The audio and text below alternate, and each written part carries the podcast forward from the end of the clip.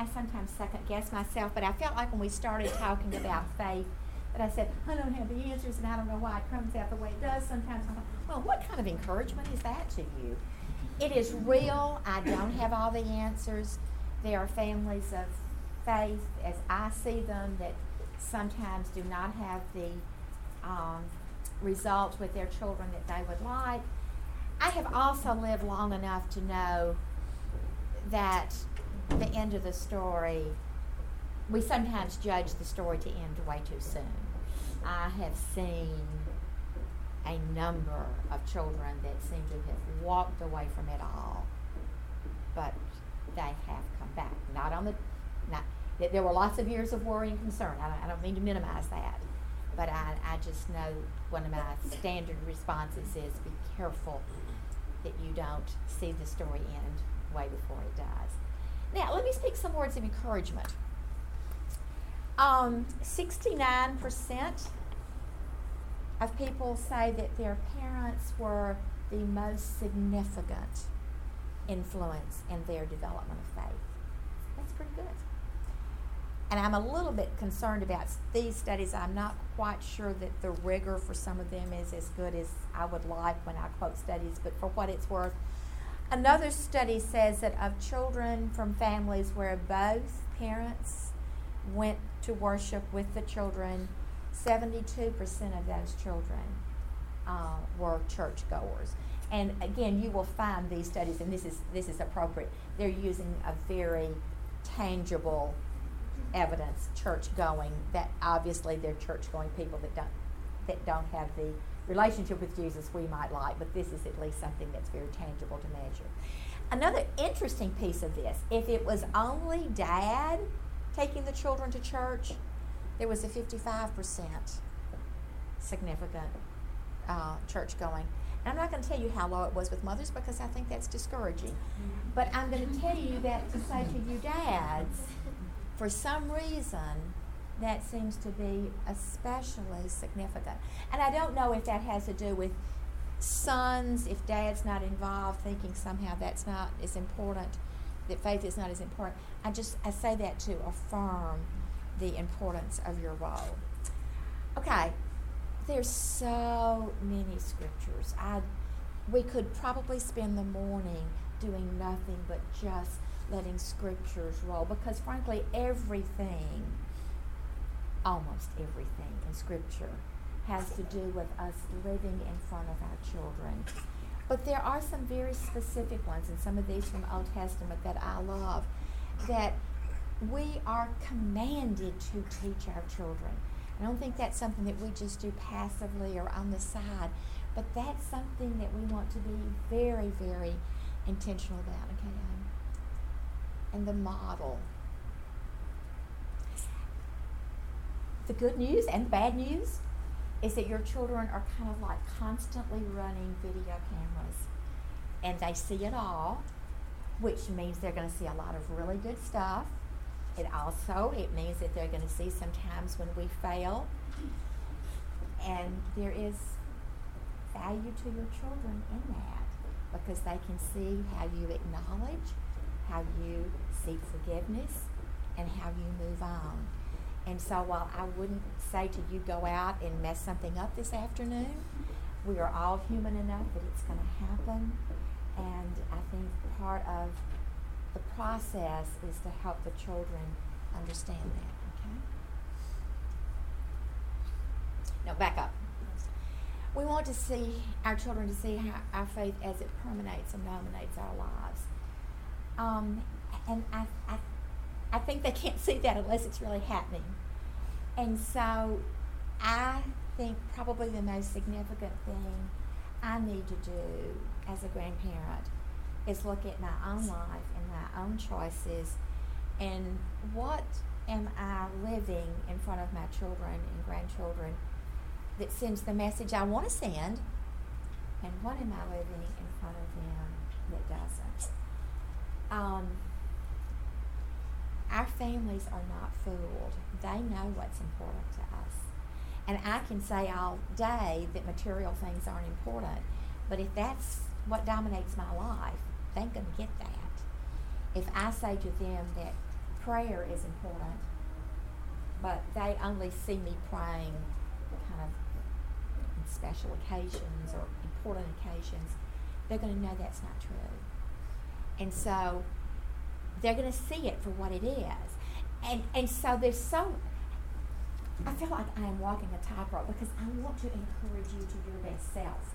But if you go home and think, oh, I've blown it, I did this and I did that, and yes, my child's a video camera and he remembers this, then that's the last thing I really want to do. You got up and you got yourself here and you got kids here. That's impressive.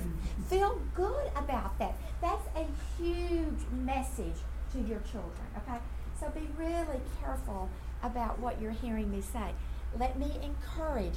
But if you go home and you've dug yourself a hole because of what I've said, you haven't heard what I, I haven't said what I want to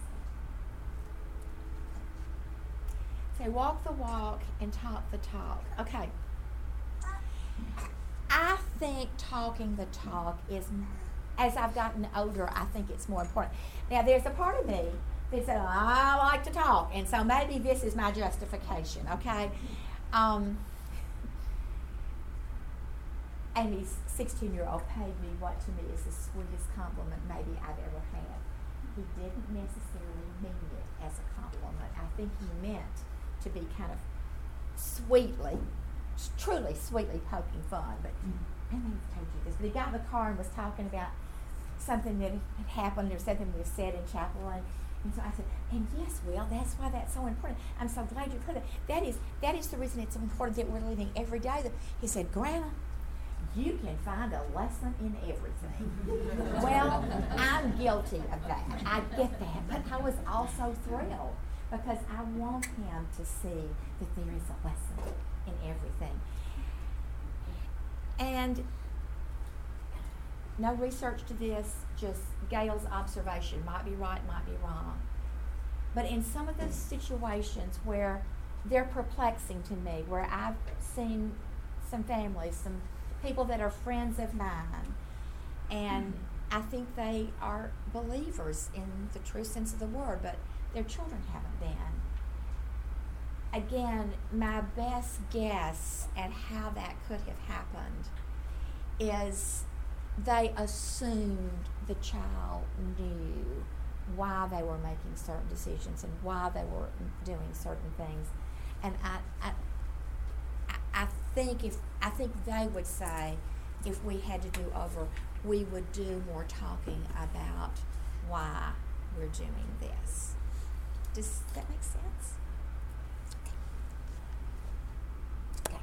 The good news God redeems inferior, and inadequate examples. And we are not in this alone. I, I, just, again, this is heavy, but I want you to, to know how much that I think God is with you and um, why that's important. Um, go back to, sorry, there was something I didn't say that I really want. One more. We want our children to see our faith.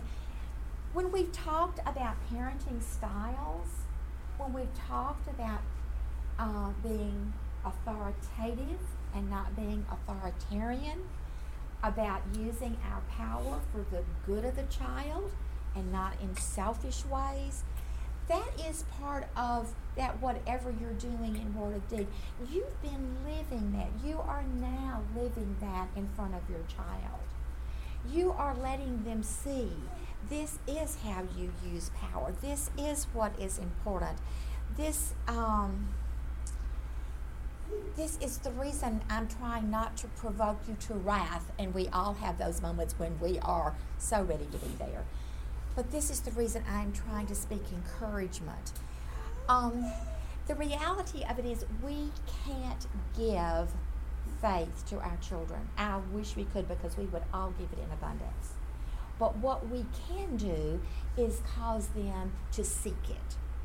And so it is in our living as best we can, and as them seeing it produce fruit in our lives that helps attract them to it. Okay, now let's go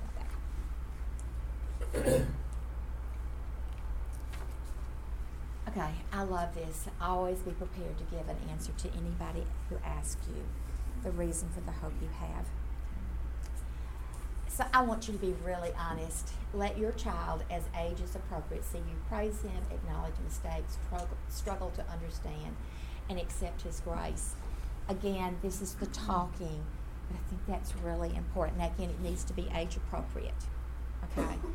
There are certain things that are not appropriate for three year olds, that are appropriate for eight year olds, and some things that are definitely not appropriate for eight year olds that are, are appropriate for a 15 year old. But I think it's important that the child see to some extent how you make choices and even when it gets a little tough. To I know that my children knew that I had some friends that sometimes tried my patience.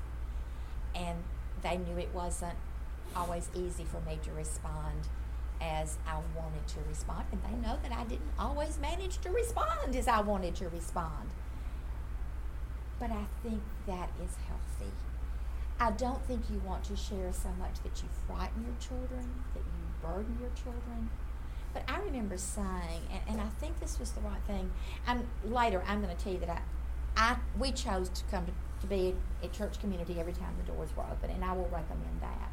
But I will also acknowledge to you there were a few times that we came that probably was not the best decision we probably should have stayed home that Wednesday night. And I've even said that on the way home. I know we're exhausted. Maybe we shouldn't. But this is the reason that I made the decision. Yes, it's a struggle, but this is the reason we did what we did. Um, and it's valuable for them to know you don't have the, all the answers. I, um, I am just, I get, I'm really, really a believer in, in honesty. This is where I am right now. I don't feel good about this. I don't. I, I don't know. I don't know what God wants me to do with this right now, because they're going to face that. And if they think you have all the answers, and then they grow up and they don't have all the answers, it's it's pretty disillusioning. They weren't prepared. Um, so again, I'm very very comfortable with that. Okay. Um, okay. You don't get anything else from today, take this one home. It's the hardest thing to do in parenting, and I think it's especially hard in faith. We talked about it briefly last week, keeping the most important thing the most important thing. I told you last week in terms of um, and this may speak much more to my generation than to yours, but um, I think it's I think it is true to the generation that you grew up in, at least some of you, that faith was presented as this package, and this is what we believed, and so there was this this body of belief, and it was like everything was ranked equally, and so the divinity of of Jesus and the grace of God and the omnipotence with God were right, but so was your feeling on divorce, and so was your feeling about how many children an elder had to have, and so was your feeling about this and that and the other. And when the time came, there were a number of people that didn't buy what they had been taught about this issue or that issue, and they threw the whole thing out. So I would encourage you to decide what for you, what is really important. And I will tell you that for me, what is really important has gotten narrower and narrower as I've gotten older. Yes, I would like my children to believe everything exactly like I do. But I can tell you, not even my husband believes everything the way I do, okay? And I've been influencing him for 50 years. or maybe he's been influencing me for 50 years. Um, but but I, I want to be, I've chosen to say, no, I don't want you to throw it out. But this is what I really don't want you to throw out. This is what really is what, you all, maybe, maybe no more than a handful of you even know ever met Ruth Rocker. She was kind of the matriarch of this church, just wonderful. And I remember her teaching a class similar to this and saying that she remembered that, you know, what her parents taught her, and she married. She married fairly young, and she went and established her family and her home, and she kept this and this and this that her parents had told her, but she threw that out. She threw that out. And she said, and when her first child was grown and ready to marry, she thought, oh, I can't think of a thing that she needs to throw out. Well, they're going to throw some things out. So I think you want to be really sure that they're getting what is most important. Now, if building faith is the most important thing we do as parents, it's going to receive more attention and effort and energy and teaching and guidance. Now, I was in the education of young children. That was my career. And I saw lots of parents, appropriately, I would argue with this, spending lots of energy concerned about how good a student their child was, how much they were learning academically, how popular they were, even how good a sports person they were. Okay? But if faith is really important to me, then my antenna wants to be out there monitoring my child in terms of their exposure and development of faith. Okay? And your kids know what your value system is. They know is it more important that I get a good grade or is it more important that I love Jesus? Okay. Okay, we talked about overcorrecting, that if there are things that your parents pushed on you in the name of religion, in the name of faith, that you objected to. And yes, that, that may be very valid. The tendency is to swing a little too far away from that. I want to be really sure I was guilty to death. And I'm going to be really sure my children don't feel guilt about anything. I'm going to suggest to you that an overdose of guilt is very unhealthy. But the absence of guilt, I believe, could be equally unhealthy. So I'm just, again, be really careful about keeping the most important thing most important. Okay. Okay. Kendra Smiley talks about um, the difference in what she calls convenient and committed believers. And if I go back to the families that I expected their children to be people of faith and they haven't been, I suspect this has something to do with it. Um, committed says we go, I mean, convenient says we go when it's convenient. And again, I am not trying to send anybody on a guilt trip, not my goal, okay?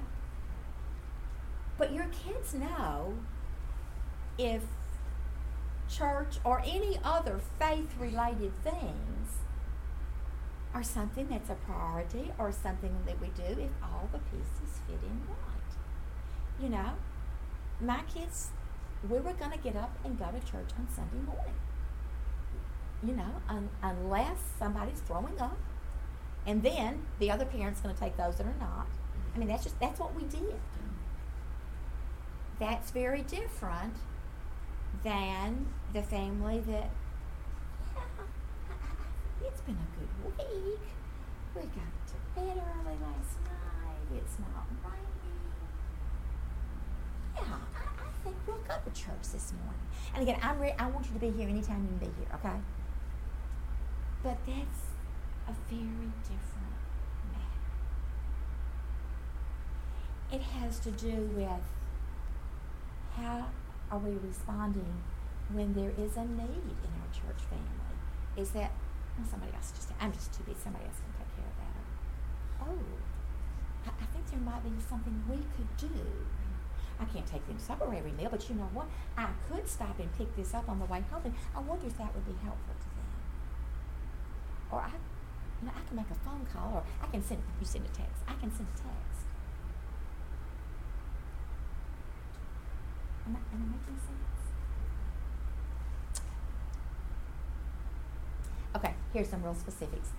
No research based on this, just my life research, okay? If I want to think about things that I think are important to bring our kids to faith, love scripture, and let the knowledge of the Bible be more important than any other knowledge. Okay? And tell your story of faith to your child often. I don't have this exciting Damascus moment. I used to kind of wish that I had not been this is awful. That I had not been raised in, I mean, I knew Jesus from the time I was in my mother's arms. I'm sure she sang Jesus Loves Me to me as a lullaby. I've never had this dramatic conversion experience. That's not my story of faith. As I've gotten older, I'm really glad I had the ease and the protection that I've enjoyed. But you do have a story of faith. It's as simple as this was a rough time, and, and this is how God worked through it. Or this is how I felt God's presence when I was really discouraged about this. Again, age appropriate. But that story of faith helps your child see how it wasn't into that. If you have memories of somebody sharing their story in a way that caught your attention, especially as a child or adolescent?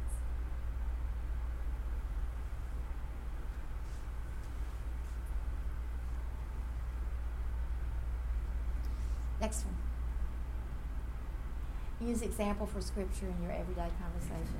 Well, did you have to be a David today? Were you scared of something and you had to be really brave? Or, no, know, that whining, that sounds a lot like the Israelites in the desert. Use appropriately. Um, I, I, would want that um, in our family there are several Duke basketball fans, and they talk about the players on the team on a first name basis as if we have dinner with them Friday night. And there's all this conversation going on about that. I would hope there's all that conversation going on about what you're studying in Scripture and what the Sunday school lesson was today and the Bible story that you're reading at night so that they're first name basis.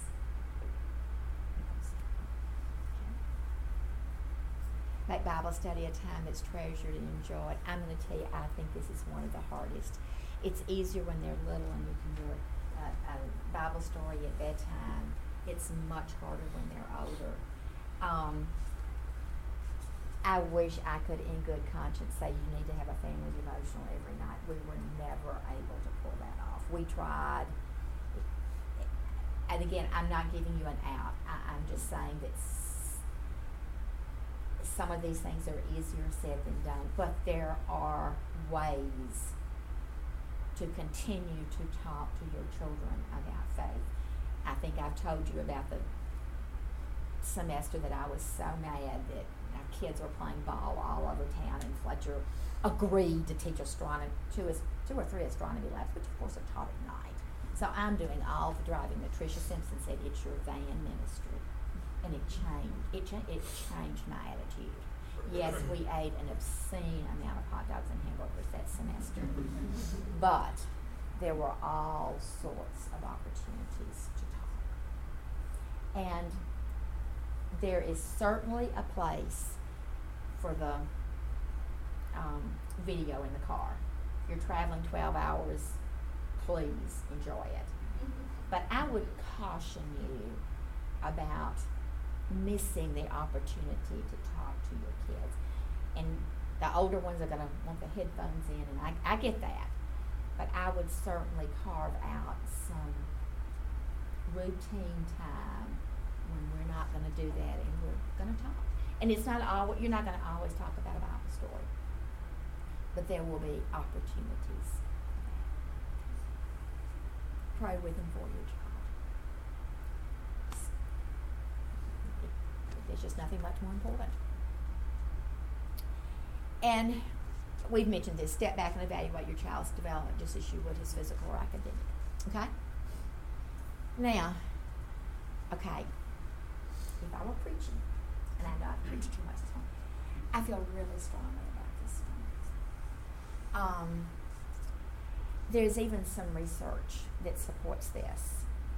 Um, those of you who are familiar with how we're doing um, the program on Sunday morning from kindergarten to third grade is done in small groups. And there's some things that I frankly don't like about that, but there are some really wonderful things about that. And one of them is just this because typically the small group leader moves up with that child. So your child may have the small, the same small group leader during the school year as a kindergartner, and again in first grade, and maybe even again in second grade. And so that is an adult that that child knows well, and for the rest of their lives, when they walk through the building, they're going to smile and wave and give a hug. This morning, as I, I came up early to set all of this up, and one of the little boys in my Wednesday night class stopped by. This Miss I played ball yesterday, and I play ball today, and I play ball tomorrow. And he chatted with me maybe three or four minutes, and then he waved and was on his way.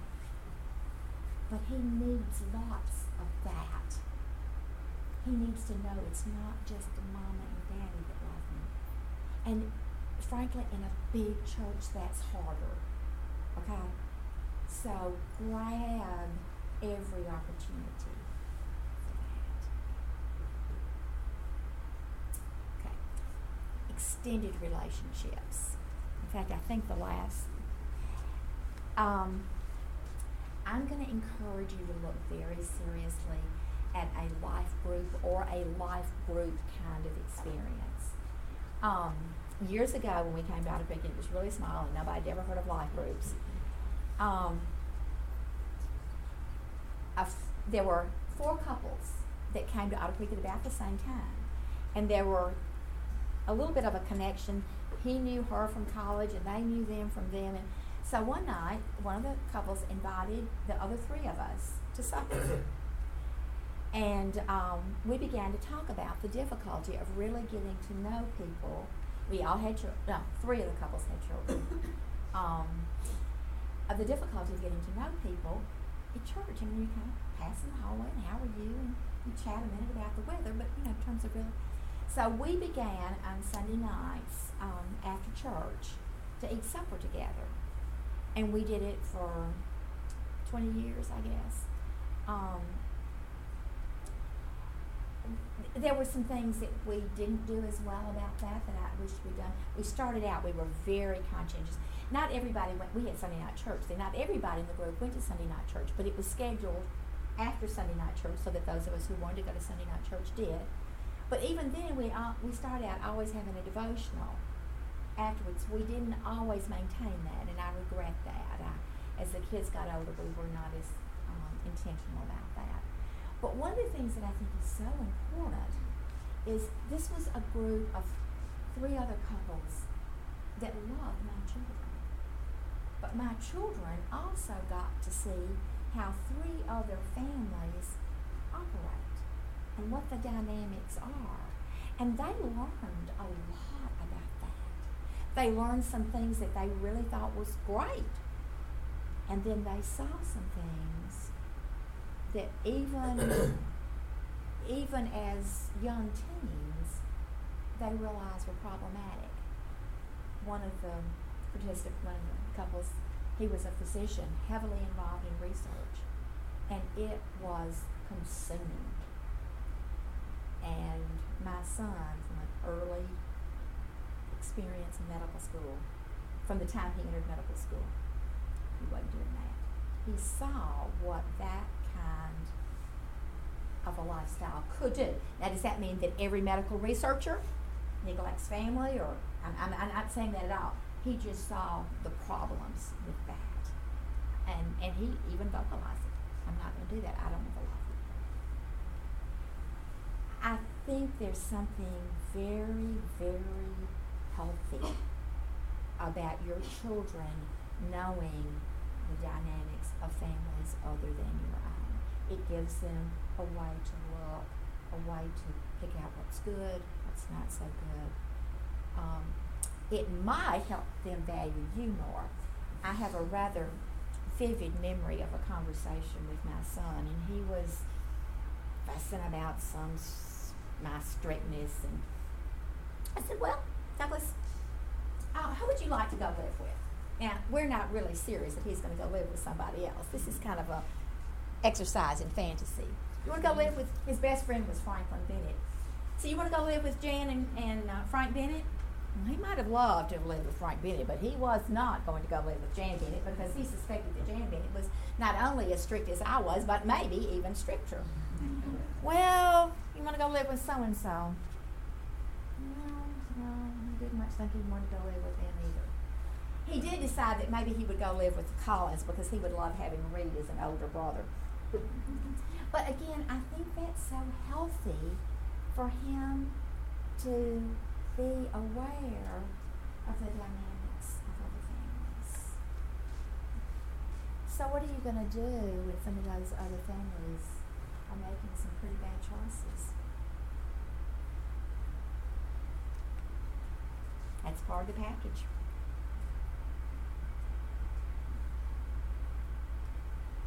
I think children have seen um, at least choices that we don't agree with through some of the just church families, school families, whatever. Um, and they're old enough now to really have some good conversations about um, what that looks like to still be in relationship and love somebody that you don't always agree with, why we don't agree with that, what we might do different. Um, yeah, and how do I how do I still be in relationship with this person? Like this is not a condemning, but this is a let's talk about what you saw, what happened, Think they may have any of those issues to deal with someday?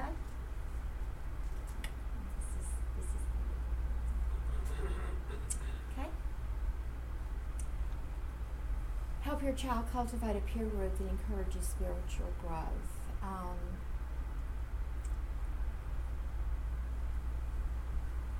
I struggle with this one just a little bit because I'll admit there's a lot of me that kind of wanted to put my kids in a bubble, and I in many ways did. Um, my philosophy was that the real world was going to hit them soon enough, and I wanted them secure and strong in who they were. On the other hand, if we pull all of our sweet little children that believe together, they're not the yeast that the world needs, even as teenagers.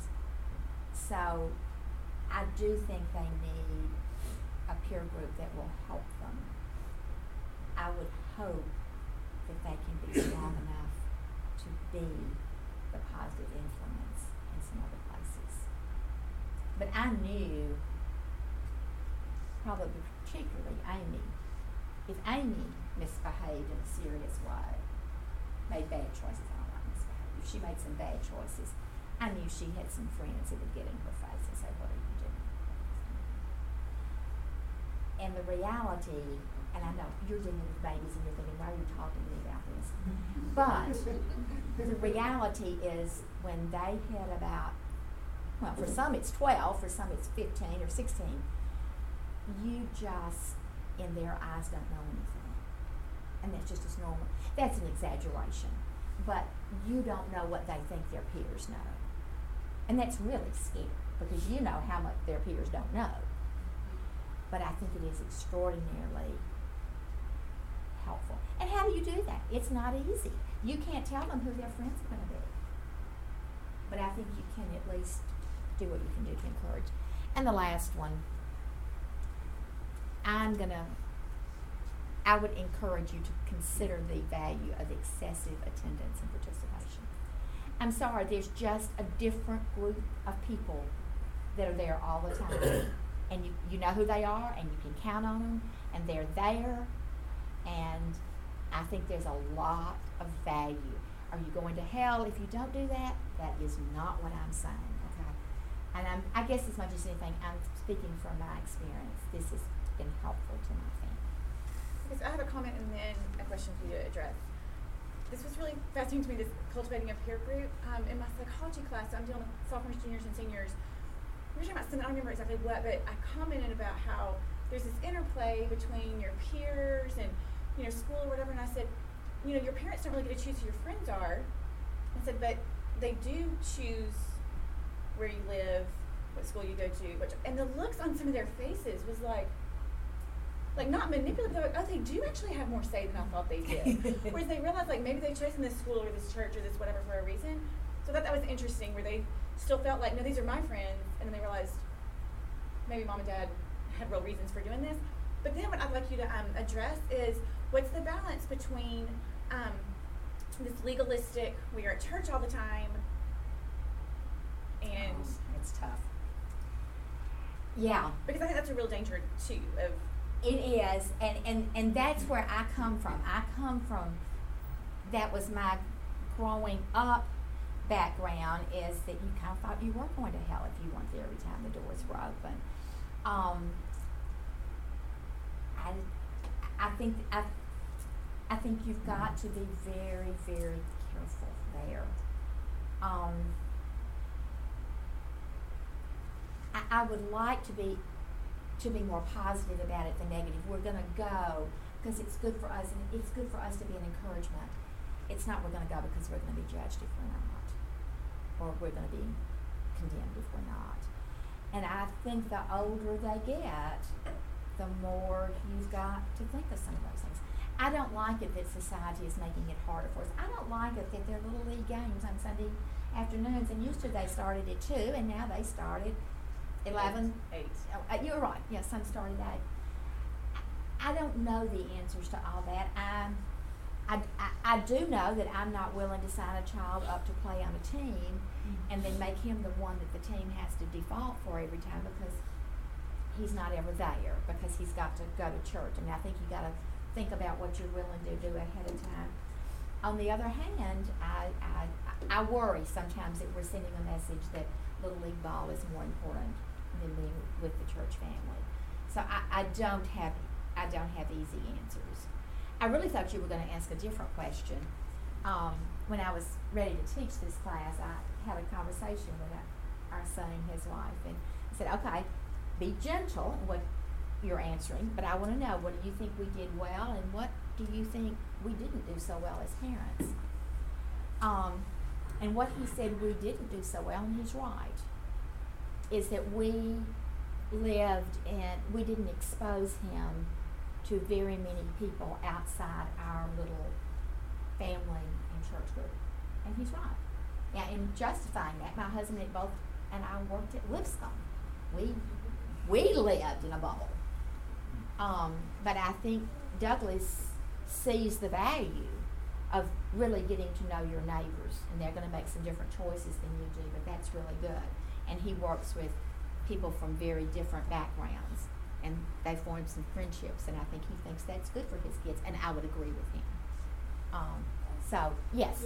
Does he uh, struggle with that balance? uh, Yes. Between the cultural uh, distinctions between a, a church community versus a broader cultural? Yes, he does. And he struggles in a mighty way with, as he refers to his children, they're rich white kids. And they are, and I know rich is a relative term, but he knows they need in their lives children that are very different than they are. And that is not easy to come by. But yes, he, in fact, it was, they are in a church plant they worship with a church plant that is in a very it's a working class neighborhood, but it's a lower class neighborhood. In fact, the they were it's a very small group. I mean, on a good Sunday they've got fifty or sixty people, and they were going to do a sunrise service, and we watched the sun come up over Taco Bell. It's not quite the same as being out, but they had an uh, Easter egg hunt for the community that afternoon, and it you know, it was one of those things that they thought this may be a complete flop. We may not have anybody, but they did. They had some kids, and, and you know, they're all there are lots of different colors and lots of different backgrounds, and they're all running around with these Easter eggs. And he just looked at me and he said, "This is what this rich white kid needs," and he's right. And so, yes, I, I do, I, I do think that's. But I think his point is that the kids need they need those experiences. They need to know how to relate to the rest of the world. And I think the other side of that is they need to be light uh, in places where there's not as much light. I have worried. Um, I'm really good at that. Um, and God has shown me that I've wasted some energy on that. my other children live in New Orleans. I raised my children in Otter Creek, and it wasn't nearly as big as this, but it was very similar in some way. Very middle class, very affirming, very great, you know, youth opportunities. Um, my grandchildren in New Orleans, the oldest grandson is, well, there's probably four that are high school age, and one other will consider going to college. I mean, it's just not even on the radar of some of the others. Um, it, it, they're in a very different environment. They're in, uh, again, not, they're in a very, very working class um, place, and there's just there's no youth group. There's no, and, and so I've worried about some of those things. And I'm so grateful for the Otter Creek Camp, which lets him come and go to camp every summer with our kids, and they're so welcoming. He loves it, but he has a sense of ownership in that small church. He does all the tech stuff for that small church. Will's not going to get the opportunity to do that here. So I, I, I'm saying is there, there's some advantages and disadvantages in both, and just be aware because there may be some opportunities. But yes, I do think when you don't have one kind of opportunity, you want to see if you can make some opportunities. He doesn't have an opportunity with the, the New Orleans grandson with the kids that are like himself in faith, and so that's a great reason for him to come to church camp at Otter Creek. Will needs some experience in being more where he's needed and has more ownership. Does that make sense? Okay, let me tell you what's going on. Next week, I, the elders are going to be assigned to all the classes and they're going to come and share some things with us. I think you'll find that very important uh, and interesting, and I hope you'll come. Then the two weeks after that, I'm going to talk a little bit about kind of random things. I'm going to talk about some family dynamics. I'm going to talk a little bit about grandparents. Um, if there's uh, talk about some siblings and sibling rivalry. Don't have any answers to all of that, but we're going to talk about if there's specific topics that we've not covered that you want us to cover in these last few weeks. Um, you know, feel free to email me if you don't want to tell me what they, if you don't want to own what they are. Send me an anonymous letters. Have a good week.